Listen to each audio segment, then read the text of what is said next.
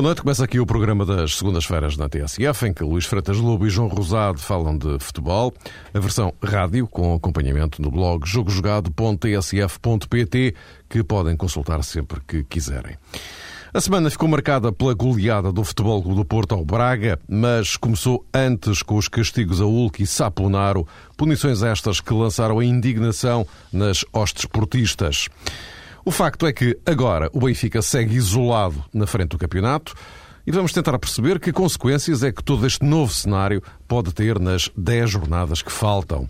Sem esquecer que amanhã e quinta-feira temos Liga Europa, com a particularidade do Sporting ir defrontar no domingo o Futebol Clube do Porto, ainda com o quarto lugar longe de estar adquirido. Ou seja, depois de defrontar o Everton numa partida em que está em causa a última prova em que os Leões ainda podem tentar salvar a face. Boa noite a ambos. Uh, vamos noite. por partes. Boa noite. Sexta-feira, Ricardo Costa anuncia os castigos a Hulk e Saponaro apesar de não concordar com as penas que o regulamento determina.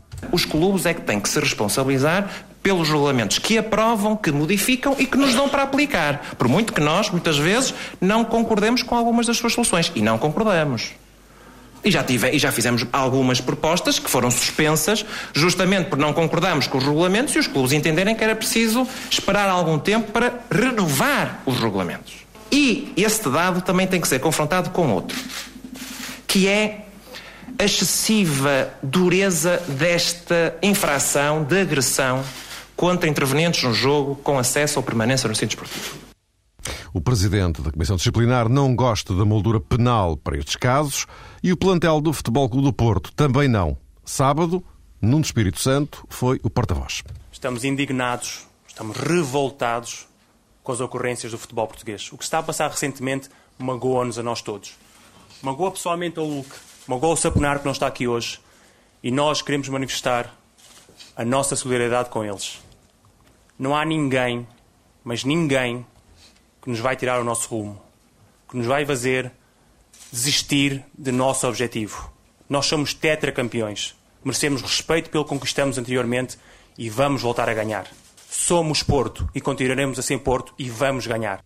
Isto foi antes do jogo com o Braga. Agora, Jesualdo Ferreira, depois do jogo com o Braga. Naquela conferência de imprensa que vocês não, não estavam à espera, falou-se em união, falou-se em, em Porto. O capitão da equipa expressou claramente, utilizando o termo nós somos Porto, nós vamos continuar a ganhar. Nós queremos ganhar e, portanto, também é importante que nos deixem jogar. Naquele caso concreto, referia-se ao Lucas Saponaro eu refiro-me em generalidade, deixa-nos jogar, que é aquilo que nós queremos. João, queres começar? Eh, posso começar naturalmente, Mário, mas é difícil encontrar aqui um ponto de partida. Eu estava a escutar as declarações do Nuno Espírito Santo e depois aquelas que foram efetuadas a posteriori por Jesualdo Ferreira e penso que é possível tirar hum, esta conclusão. O Futebol Clube do Porto, antes mesmo do desafio frente ao Sporting Braga, fez questão de retomar métodos antigos Normalmente, isto no passado, o Futebol do Porto fazia este toque a reunir quando o grupo se sentia assaltado, quando eh, tinha a noção de que os inimigos externos estavam a fazer, enfim, percursos fora das quatro linhas para atrapalhar a carreira da equipa dentro das quatro linhas. Esta tomada de posição coletiva do balneário eh, do Futebol Clube do Porto eh, aconteceu na véspera do jogo frente ao Sporting Braga, mas se calhar daí a tal dificuldade que eu tive inicialmente para encontrar aqui um verdadeiro ponto de partida, tudo começou um pouquinho antes. Já não vou falar, obviamente, nos, nos, meses de dezembro e de janeiro, concretamente o mês de janeiro, quando Jesualdo Ferreira teve a percepção que poderia ficar muito tempo eh, sem Hulk. Mas o Futebol do Porto, e em concreto o seu treinador, quando fez as escolhas para o jogo frente ao Arsenal, quando escolheu a equipa, quando projetou o 11, uh, eh, aproveitou também para lançar Hulk e Raul Meireles e com isso acabou também por refrescar a equipa do Futebol do Porto.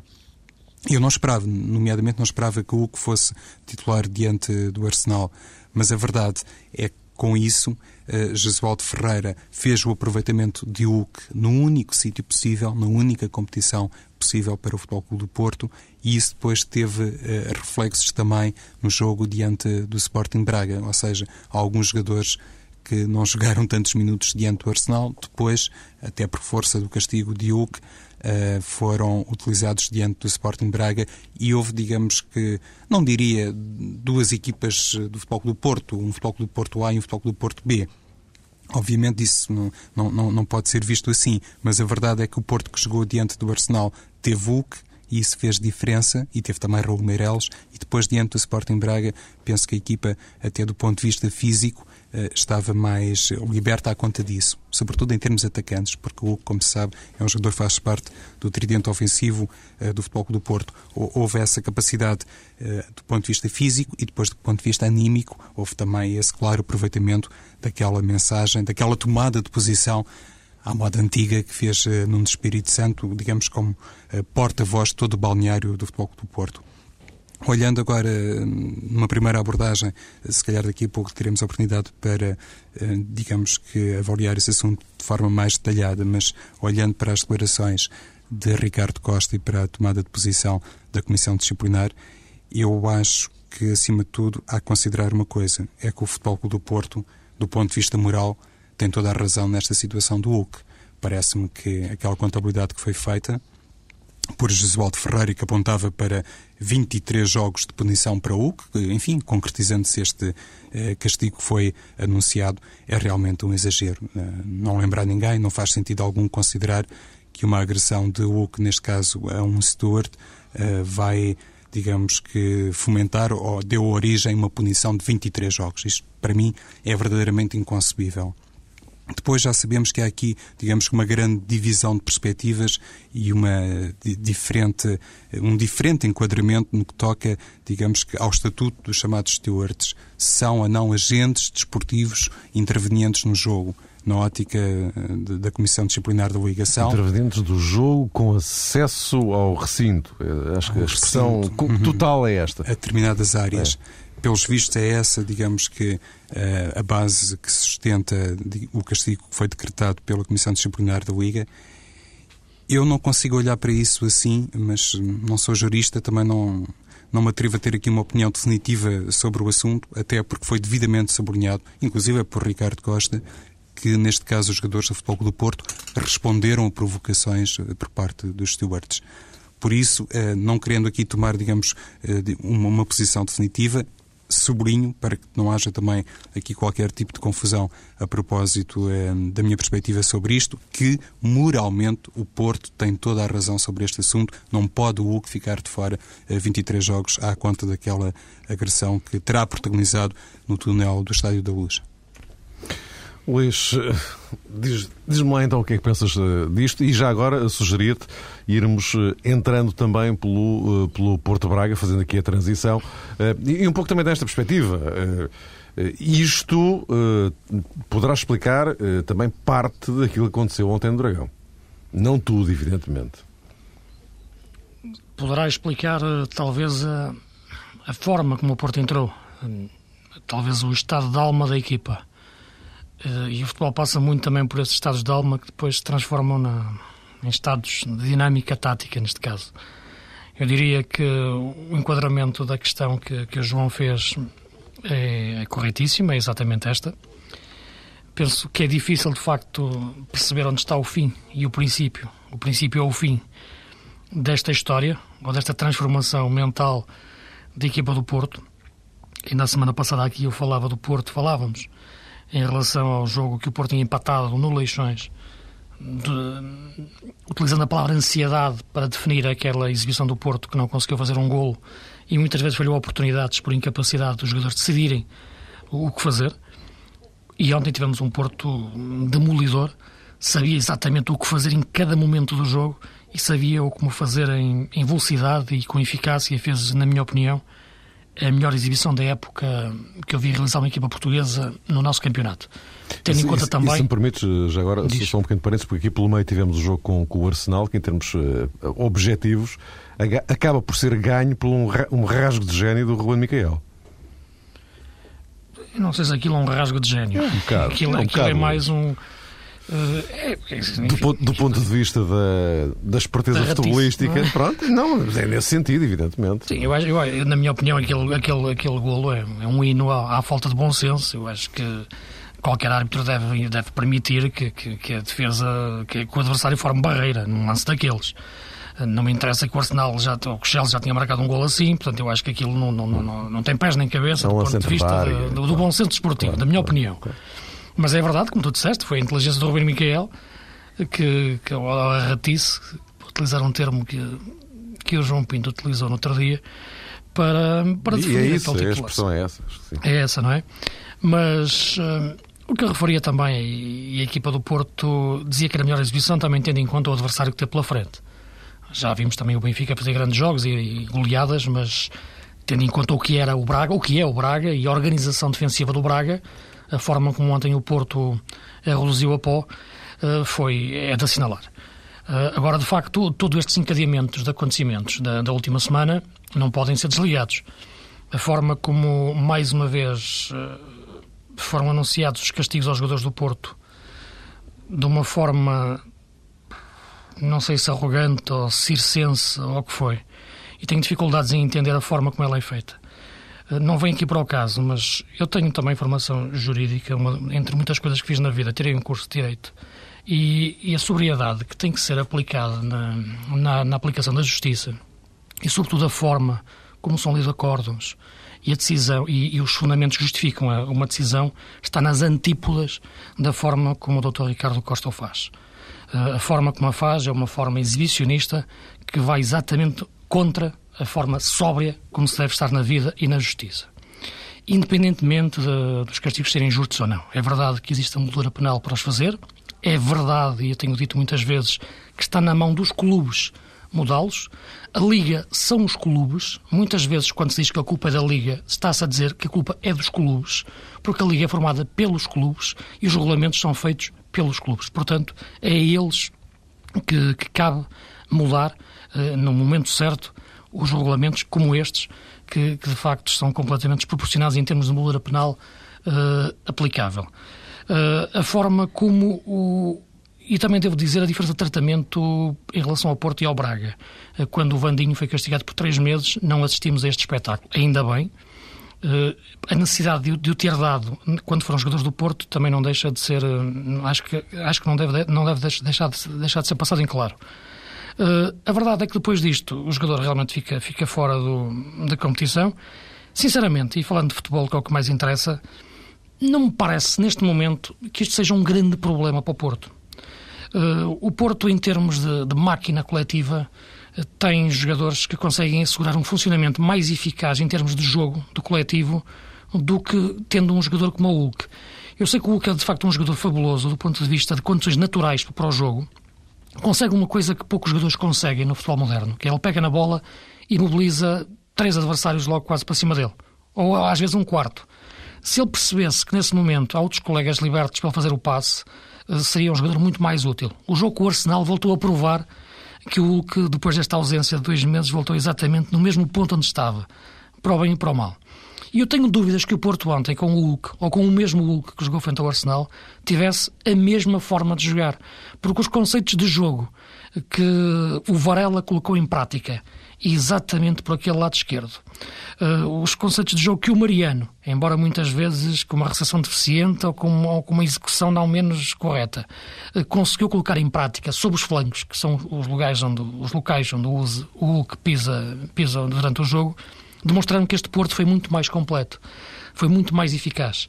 A entrada do, do Raul em relação ao jogo com Leixões foi, na minha opinião, decisiva eh, para equilibrar o meio-campo.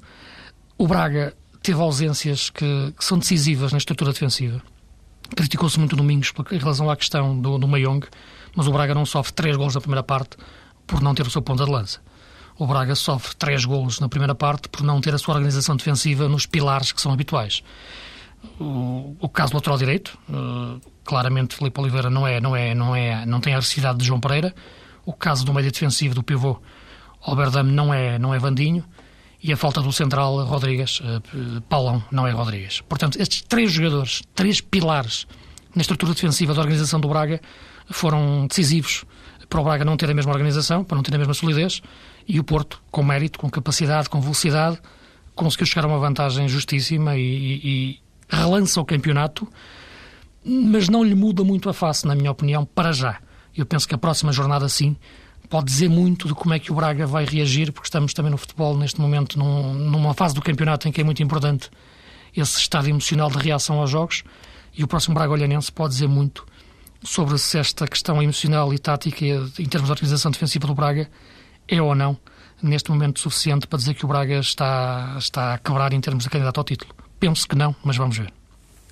Considerando inclusivamente, Luís, essas ausências na equipa do Sporting Braga, sobretudo o Vandinho e também no eixo defensivo, o peruano Rodrigues, ainda mais se, estranhou, pelo menos fiquei com essa ideia, vi o jogo pela televisão, as modificações uh, táticas que foram introduzidas por um, Domingos Paciência. Eu não falo muito uh, a propósito disto em torno da questão do, do, do Mayong. Para mim isso é apenas o cume da pirâmide, digamos assim. Estranhei foi que aquele 4-4-2, fiquei com a ideia que o Braga jogou assim, tivesse, digamos que, isolado no meio campo defensivo um jogador como o Alberdam. Fiquei com a ideia que o Guiana jogou uns metros à frente de Alberdam e depois não ficou ali, digamos que, constituída uma Mais barreira. ou menos, João. Deixa-me referir. O Hugo jogou na posição habitual.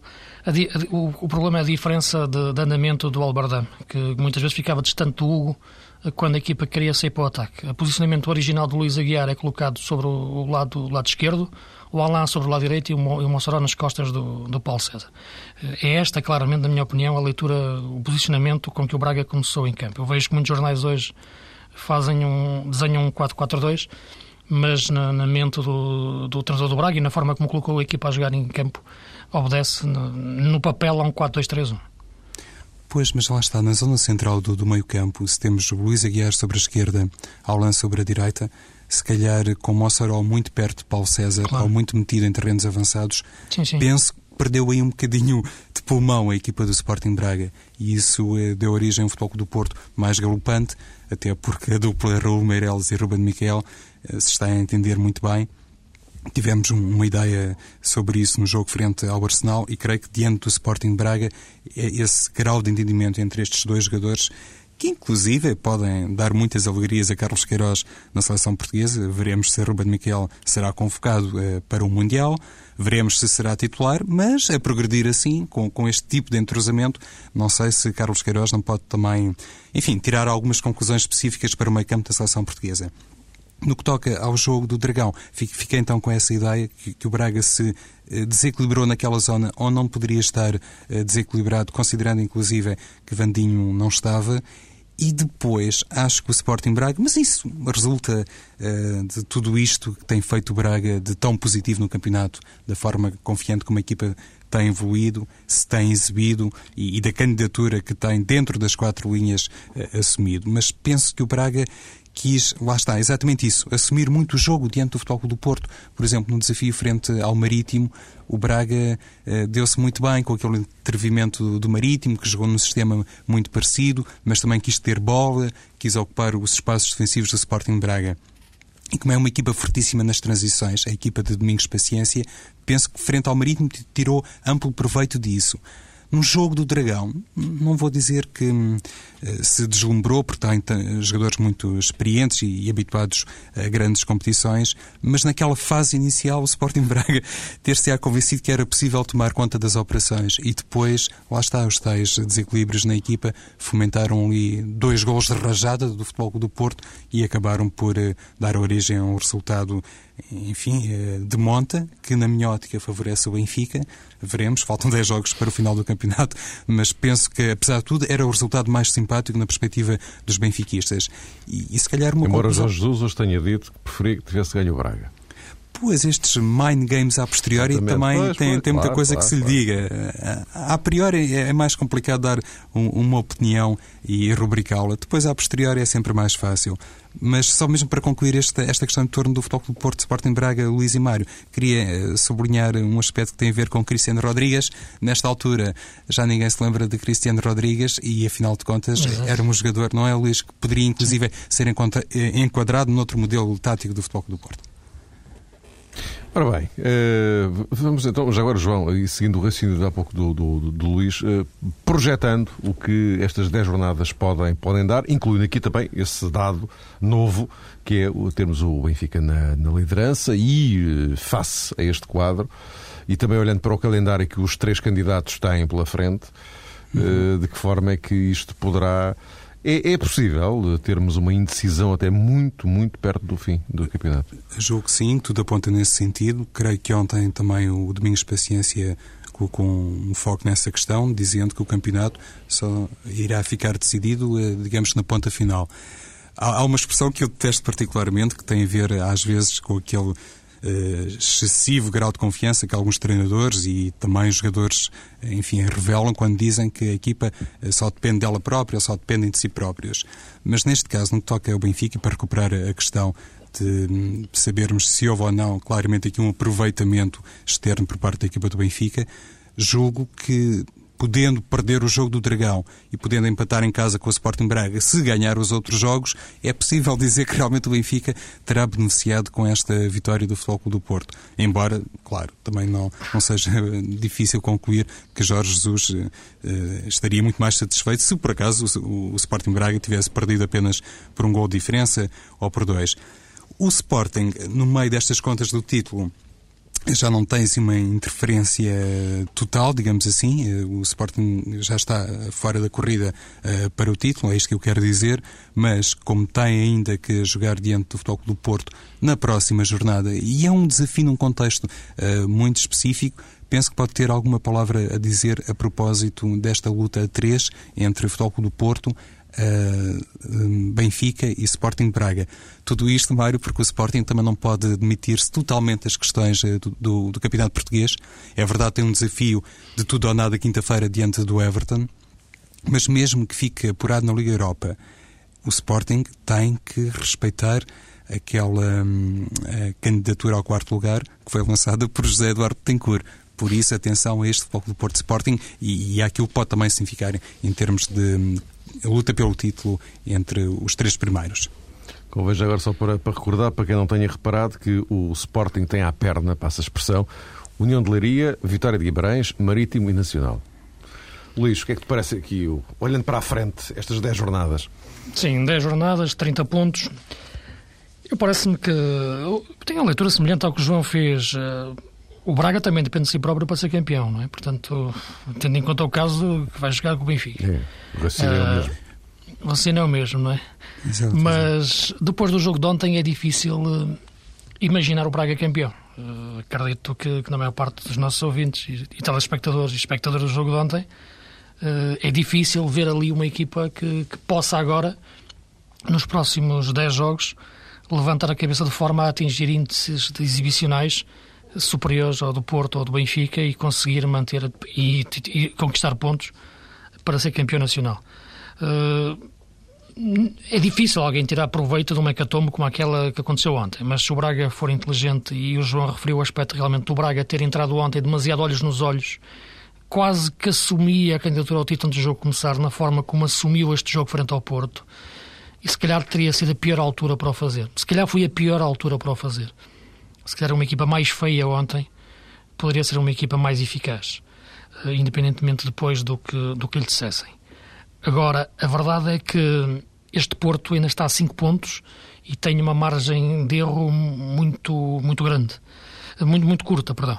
Uh, estou a falar, como é evidente, em relação, em relação ao segundo lugar, 6 pontos para, para o primeiro.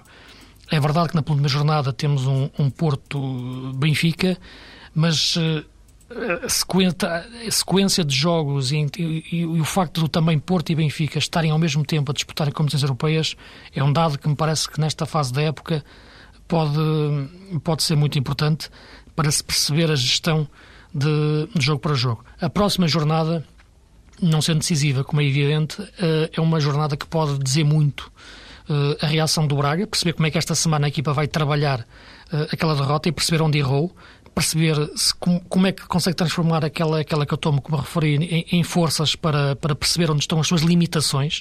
A equipa hoje em dia tem que perceber onde estão as suas limitações, sobretudo depois da, da, das ausências que tem na, no 11 principal, e reagir frente ao Olhanense. E o caso do Porto no jogo em Alvalade. É verdade que o Sporting, neste momento, é um fantasma em relação àquilo que o Sporting deve ser. Uh, já o tínhamos percebido em campo, o seu presidente teve a gentileza de o recordar em conferência de imprensa e, e, hoje fazer com que o Sporting, ele ter dito que o Sporting tem como objetivo o quarto lugar, conseguiu fazer com que a equipa entre em campo e agora em todos os jogos do campeonato eh, de uma forma completamente eh, fantasmagórica. É uma equipa desmotivada, é uma equipa que ao minuto 5 está à espera que o jogo esteja no minuto 90.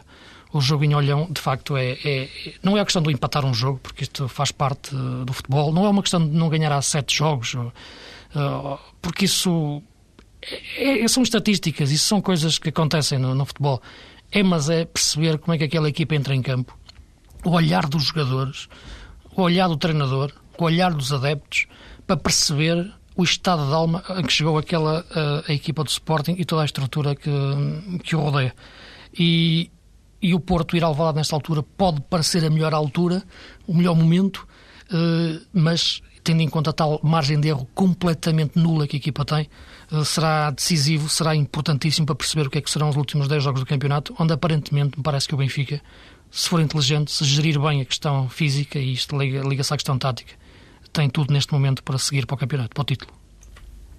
Eh, sendo que, uh, João, só para concluirmos então este capítulo, amanhã há, um, jogo com Hertha de Berlim uhum. e, enfim, em tese é um, um, jogo para o Benfica passar. Mas se porventura as coisas não correrem bem, por qualquer motivo, isto também pode ter reflexos no que vem de, no imediato no, no campeonato. Esta, esta, jornada estamos aqui a falar com o Braga Olhanense, Sporting Porto e um Leixões Benfica. Pois, aí está. É que Jorge Jesus tem dito muitas vezes aos benfiquistas, e penso que nisso tem sido secundado, digamos assim, pelo diretor desportivo ou pelo presidente, nas poucas vezes que tem falado sobre os objetivos desta temporada, e tem frisado Jorge Jesus que o grande objetivo é a conquista do título. Isso é naturalmente aceitável, o Benfica não é campeão há cinco anos, mas atenção, uma coisa é ter essa perspectiva e concentrar os esforços nesse objetivo. Outra é ser eliminado pelo último classificado da Bundesliga. Isso, para a imagem do Benfica, para o prestígio do Benfica, para a condição anímica da equipa, não seria nada de recomendável e, e na minha opinião, poderia, inclusive, enfim, provocar alguns efeitos, eh, eu diria até incalculáveis, considerando que a massa associativa teria dificuldades em perceber uma iluminação diante do Hertha de Berlim. Muitas vezes o próprio treinador faz um apelo ao 12 jogador, diz que o público da luz tem ajudado imenso esta temporada e, naturalmente, isso deve ser eh, verdade, mas não pode Benfica arriscar-se a um divórcio dessa natureza, se por acaso cair aos pés eh, do Hertha de Berlim. O jogo da manhã também será fundamental para, ou pelo menos importante, para se perceber até que ponto é que Jorge Jesus vai fazer o devido aproveitamento uh, do plantel. É uma coisa que tem ficado muito em aberto nos últimos dias porque me parece claro, e nós noutros programas falámos, lá está, a priori sobre esse caso, dizendo que o Benfica estava a contratar mais a médio prazo. Não era, digamos que, um clube SAD preocupada com o reforço imediato do plantel, por isso as aquisições de jogadores como Kardec e também Eder Luiz e também a Ayrton, que não tem ainda um minuto oficial um, com a camisola do Benfica. Por isso, frente ao Hertha de Berlim, se calhar eh, Jorge Jesus irá mais uma vez, eh, enfim, mostrar-se muito preocupado com a condição física atual e futura de Pablo Aymar, mas eu gostaria de insistir que um jogador como Saviola me parece já muito desgastado e o Benfica terá que encontrar, na minha perspectiva, naturalmente, uma rápida hum, alternativa para Saviola. Não sei se é Kardec enfim, considerando que ele terá que se sintonizar com Oscar Cardoso, tenho algumas dúvidas se pode ser Éder Luiz, mas tenho aqui um, uma certeza assim um bocadinho arrojada que passa pelo adiantamento de Di Maria para uma posição mais ofensiva e, sobretudo, em determinados jogos ao lado de Oscar Cardoso. Isso poderia ser viável na minha perspectiva, nem sequer era assim, digamos que uma ideia tão original como isso, porque ele no passado já fez esse lugar como falso ponta de lança. Penso que tem minimamente um perfil parecido com o Saviola na capacidade para desequilibrar atrás da ponta de lança, mas para fazer isso, para saltar Di Maria, Provavelmente Jorge Jesus precisa ter Fábio Coentrão como ala esquerdo e Coentrão muitas vezes conta para o lateral esquerdo na equipa do Benfica. Uh, Luís, só um sublinhado em relação a este jogo, concretamente. Em relação ao Benfica, muito Sim. rapidamente, custa-me imaginar, é verdade a questão do Saviola, já o referi semana passada, vamos ver se ele vai manter os mesmos índices na parte final da época. Agora, eu tenho dificuldade em imaginar é um Benfica sem Ravi Garcia. Uh, e se confirmar a ausência do jogador por, por dois jogos, uh, essa questão é que é ali um ponto de interrogação enorme naquela posição, porque o jogador é uma âncora da equipa, é um pêndulo e, e não há outro jogador para fazer aquela posição. Há o brasileiro que veio, o Ayrton, tem algum valor, mas não, não entra assim de um momento para o outro para reproduzir o mesmo jogo do Ravi Garcia. E, independentemente, concordando com, com o João na questão, na questão de leitura ofensiva do jogo do Benfica, eu penso que esta posição do Ravi pode ser, eh, e ele faltando, muito importante e as consequências que pode ter na equipa são, são imprevisíveis é? durante, durante esses dois jogos. Olha, uh, Luís, temos uh, um minutinho. Eu tenho a pergunta inevitável para te fazer. Pinto Brasil diz que se ganhar as eleições no Vitória de Guimarães, conta contigo para diretor desportivo. Repara, essa questão é uma questão que nesta altura nem, nem sequer se coloca, muito sinceramente. A única coisa que, que eu te posso dizer é, é que é verdade que, que, de facto foi, foi contatado por, por essa candidatura diretiva do Vitória de Guimarães, exatamente com, com essa intenção de, de assumir essa, esse cargo na estrutura do, do clube, mas uh, nesta altura e neste momento não existe rigorosamente nada em concreto nesse sentido. Portanto, é uma questão que neste momento uh, nem sequer se coloca. Está dito. Luís Feitas Lobo, João Rosado, voltamos a encontrar-nos na próxima segunda-feira, depois de encerrada esta semana eh, europeia do uh, futebol português e depois desse fim de semana com uma jornada que inclui um Sporting Porto, mas também dois outros jogos que neste contexto acabam por ser praticamente tão importantes, o Leixões Benfica e o Braga Olhanense, porque a luta pelo primeiro lugar está muito acesa neste último terço do campeonato. Até para a semana.